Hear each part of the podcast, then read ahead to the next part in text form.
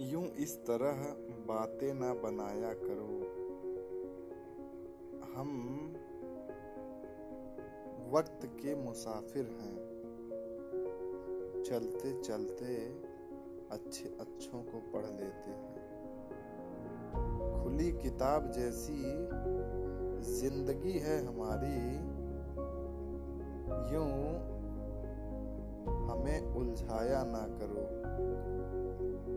वो कहते हैं कि तुम बहुत ही लापरवाह किस्म के हो, पर लापरवाही किस तरीके से की जाती है ये शायद वो नहीं जानते।